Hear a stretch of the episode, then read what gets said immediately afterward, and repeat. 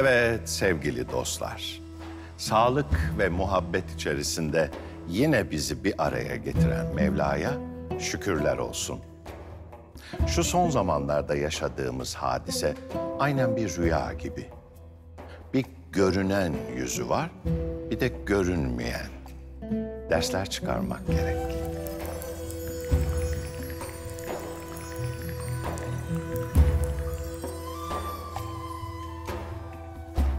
Bu gece uykuda gördüğüm bir mana. Ne ben yorabildim ne de yoran var. Erenler bir nişan dikmiş meydana.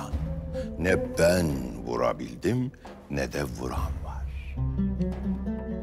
Yunus Emre, Mevlana, Şeyh Sadi Şirazi, Hacı Bayram-ı Veli gibi tasavvuf büyüklerinin mısralarında tıpkı biraz önce okuduğum Aşık Seyrani'nin beytinde olduğu gibi gördüğümüz ve anladığımız bir alem ile görmediğimiz ve anlamadığımız bir alemden bahsedilir.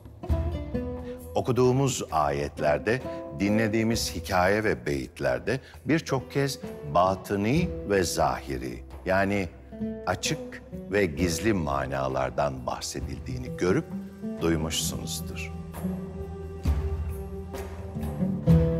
Peki nedir batıni ve zahiri manalar? Anlaması zor. Arapça iki kelime mi? Yahut inancın özü ve temeli iki kavram mı? Gelin bu konuda sözün ve mananın ustası Hazreti Mevlana'ya ve bu konudaki hikayesine kulak verelim.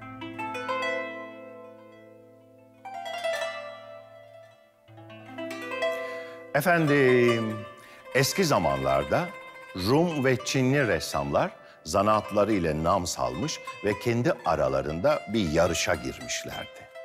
Çinli ressamlar en iyi resmi ve nakışı biz yaparız iddiasında bulundular. Rum ressamlar da hayır bu konularda bizim üstümüze kimse yoktur. Ustalığımız da resmimiz de daha üstündür dediler. Onların bu iddiaları kendi aralarında rekabete ve nihayetinde sözlü sataşmalara dönüştü. Her iki tarafında sanatının ünü ve iddiaları adaletiyle bilinen padişahın kulağına gitti. Padişah bir taraftan hangi tarafın daha iyi olduğunu merak ederken, diğer taraftan da tebaası olan bu iki halkın birbiriyle sürtüşmesini istemiyordu. Bu nedenle çözüm bulmak istedi. Nihayetinde iki tarafı da çağırdı. Her iki milletin zanaatkarlığını ve eserlerindeki zerafetini duydum. Hanginizin sanatının daha iyi olduğunu anlamak için sizleri imtihan etmek istiyorum. Bakalım hangi taraf iddiasında haklı çıkacak? Göreceğiz dedi. Rum ve Çinli ressamlar padişahın bu teklifini kabul ettiler ve yarışma için hazırlıklara başladılar. İki tarafta ne yapacağını kendi aralarında uzun uzun tartıştıktan sonra nihayetinde padişahın huzuruna geldiler. Ressamlar bize bir salon verin, her grup kendi bölmesinde sanatını ve hünerini göstersin. Sonunda padişah gelip ortaya çıkan eseri değerlendirsin dediler. Ortadan perde ile ikiye ayrılmış kocaman bir salon tahsis edildi. Ressamlar salonun bu ayrılmış bölümlerinde çalışmalarına devam ettiler. Salonun yarısında Çinli sanatkarlar, diğer yarısında da Rum sanatkarlar çalışacaktı. Her iki milletin sanatçıları da hararetle resimlerini yapmaya başladılar.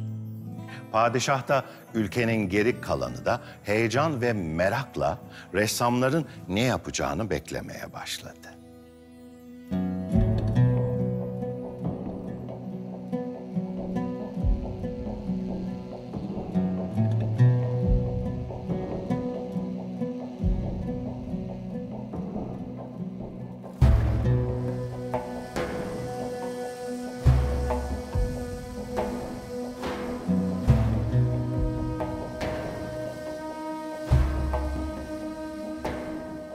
Beri gel. Daha beri. Daha beri. Bu yol vuruculuk Nereye dek böyle? Bu hırgür, bu savaş nereye dek? Sen bensin işte, ben senim işte. Ne diye bu direnme böyle? Ne diye? Ne diye aydınlıktan kaçar aydınlık? Ne diye? Hepimiz bir tek olgun kişiyiz. Bir tek. Ne diye böyle şaşı olmuşuz? Ne diye? Zengin yoksulu hor görür. Ne diye? Sağ soluna yan bakar. Ne diye? İkisi de senin elin. İkisi de. Peki kutlu ne? Kutsuz ne? Hepimiz bir tek inciyiz. Bir tek. Başımız da tek, aklımız da tek. Ne diye iki görür olup kalmışız? İki büklüm gök kubbenin altında.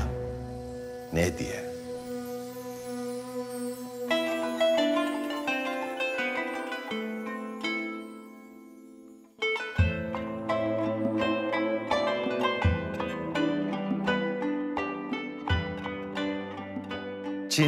Rum sanatçılar padişahın sarayında özenle resimlerini çizmeye devam ediyorlardı.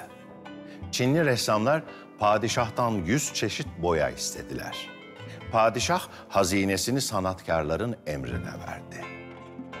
Çinlilerin istediği boya malzemeleri her sabah kendilerine getirildi. Sanatkarlar da bütün titizlikleriyle bu boyalarla çeşitli resimler ve süsler yaptılar. Nakışlar işlediler. Rum ülkesinin ressamları ise pas giderilmeden boya bir işe yaramaz, resim yapılmaz diyerek her tarafı güzelce cilaladılar, parlattılar. Bütün duvarlar gökyüzü gibi sade ve temiz oldu. Ressamlar resimlerini yapıp bitirdiler. Kendilerine çok güveniyorlardı. Sevinç ve neşeden eğlenceler düzenlediler. Ressamların resimlerinin bitirildiği padişaha haber verildi. Padişah önce Çinli ressamların çalışma yaptığı kısma geldi. Resim ve nakışlara baktı. Çinlilerin yaptığı resimler harikulade bir sanatkarlığın eseriydi. Her bir nakış en ince detayına kadar güzeldi. Padişah Çinli ressamların resimlerindeki incelik ve güzelliğe hayran oldu.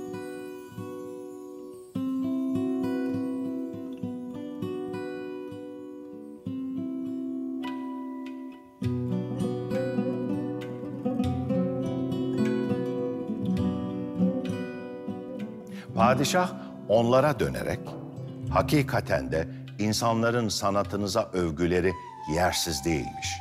Yaptığınız her şey ayrı bir güzel ve bu güzellik karşısında hayran kalmamak mümkün değil dedi. Çinli ressamların yanından takdir hisleriyle ayrılan padişah Rum ressamların çalıştığı bölmeye geçti. Padişah odaya geçtiğinde odanın duvarlarının tamamen boş olduğunu gördü. Padişahın gördükleri karşısında hayreti sinire, siniri hiddetli bir sese dönüştü. Siz benimle alay mı ediyorsunuz? On gündür resim yapıyoruz diye odaya kapandınız. Ustalarımdan türlü türlü boyalar, aletler istediniz. Hani nerede yaptığınız resim diye köpürdü. Rum ressamların ustası araya girdi. Hemen hiddetlenmeyin padişahım. Bu evrende seni de beni de yaratan Allah'ın yarattığı nice bilinmez sırlar vardır. Bu sırları görmek ve bilmek için sabır gerekir. Az sabrederseniz biz de size yaptığımız eseri göstereceğiz dedi. Ve Rum ressamlar iki bölme arasındaki perdeyi kaldırdılar. Çinli ressamların onca boyayla, günlerce emek vererek yapmış olduğu resimler, salonun bu bölmesinin cilalanarak parlatılmış duvarlarına yansıdı. Duvarlara yansıyan resimler izleyende bir rüyanın içindeymiş gibi canlı ve güzel görünen bir his uyandırdı. Öyle ki Çinli ressamların odasındaki resimler bile bu kadar güzel görünmüyordu. Padişah tekrar ve tekrar her iki resme baktı.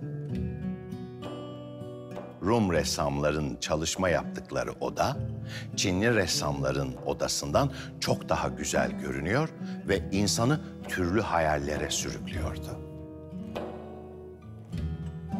Rum ressamlara dönerek eskiler zanaatkar Allah'ın yarattığı alemi gönül gözüyle görüp onun işaretlerini simgelerle kalbimize ulaştıran kutlu kişiler demiş.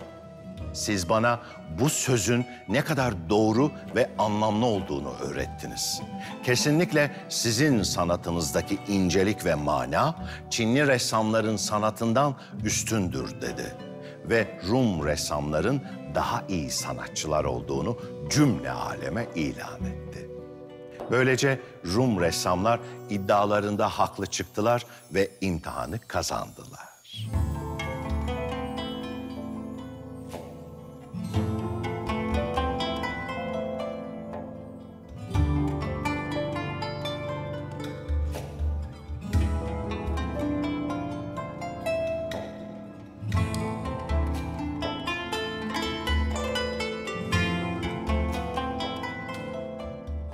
Efendim, Büyük Üstad Hazreti Mevlana Mesnevisinde durumu bu şekilde anlatmış.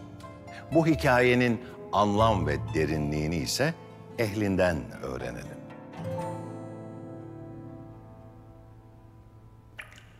Efendim Hazreti Mevlana'nın Mesnevi Şerif'indeki kıssalardan nice hisseler çıkacağı malum. Fakat bu meşhur Çinli ve Rumi yani Anadolulu e, nakkaşların hünerlerini sergilemeleriyle ilgili hikayenin ilk bak bakıştaki kıssası kalp temizliği. Yani bir şahane nakış ama o nakşın çok cilalı, her türlü kirden, girintiden ve çıkıntıdan temizlenmiş, ayna gibi olmuş bir satıhta aksetmesi çok daha yüksek. Yani Cenab-ı Hakk'ın nimetlerini görmeye baş gözü yetmez. Baş gözü sadece manzara seyreder. Gönül gözünün açılması lazım. Gönül gözünün açılması kalp temizliği ile olur. İşte Rum ustalar yani Anadolulu bugünkü Rum değil duvarın her türlü girinti ve çıkıntısını ve kirini pasını arındırdıkları için Çinlilerin nakışları oraya daha parlak, daha yüksek, daha güzel bir şekilde aksetti. Bu daha güzel olduğu için değil, göze daha güzel gözüktüğü için. İşte bizim Cenab-ı Hakk'ın nimetlerini, feyizlerini, nurlarını gönlümüzden aksettirebilmek için kalp temizliğine yani nefis terbiyesine ihtiyacımız var. Malum Mesnevi Şerif'in pek çok nüshaları vardır ve üstelik de bir takım e, memleketlere göre değişen haller de vardır. Mesela Hint Müslümanlarının bugün okumakta oldukları Mesnevi Şerif bizim bildiğimiz Mesnevi'den çok daha fazladır. Çünkü araya ve sonuna pek çok beyitler ilave edilmiş. Bizim Orta Asya'daki Manas destanımızın devamlı ilave beyitlerle büyümesi gibi. Ama Selçuklu dönemi nüshalarında rastlanmayan fakat daha sonra Osmanlı dönemi nüshalarında rastlanan bir beyit vardır Mesnevi Şerif'te. Kabe bünyadı halili azar est. Dil nazargahı celili ekber est. Kabe, Azeroğlu İbrahim aleyhisselamın inşa ettiği bir binadır. Amenna.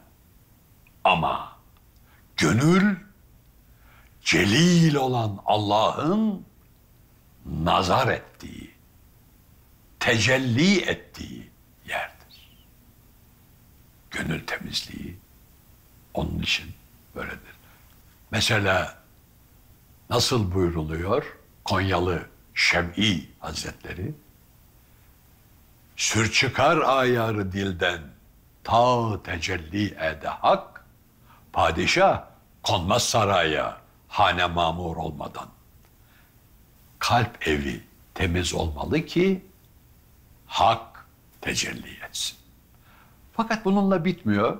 Bir küçücük şey ilave edeyim müsaadenizle. Bu beyitlerin olduğu bölümde Hz. Mevlana Rumi nakkaşların niçin temizlik yaptıklarını bir sembolle anlatıyor.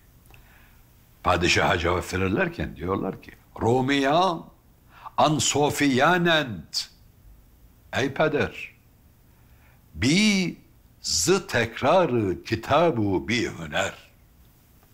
Onlar padişaha hitaben peder diye hitap ettiler. Çünkü burada Hazreti Mevlana başka bir ders daha veriyor. Ders içinde ders. Devlet başkanı baba gibidir.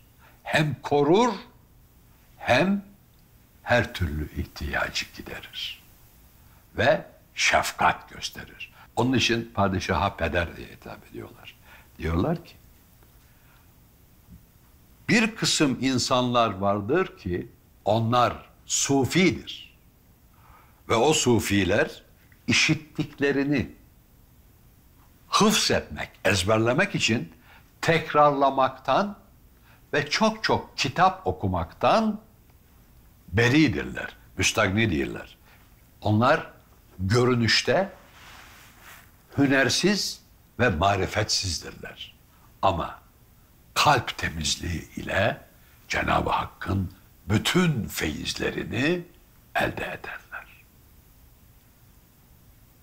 Bir başka son söz.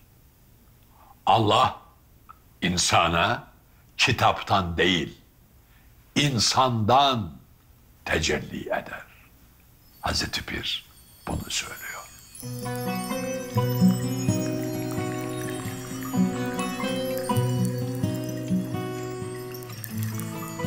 Mana eri bu yolda, melül olası değil. Mana duyan gönüller gergiz ölesi değil. Mana denizine daldık, vücut seyrini kıldık. İki cihan serteser, cümle vücutta bulduk.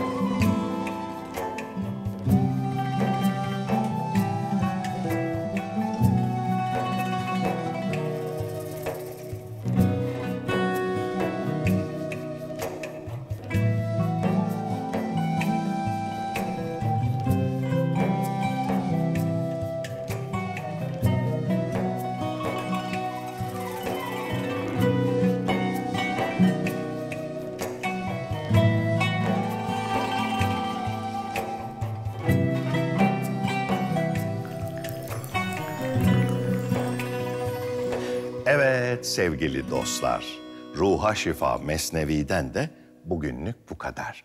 Aman ha, sağlıkla muhabbetle kalın. Bahar çok yakın.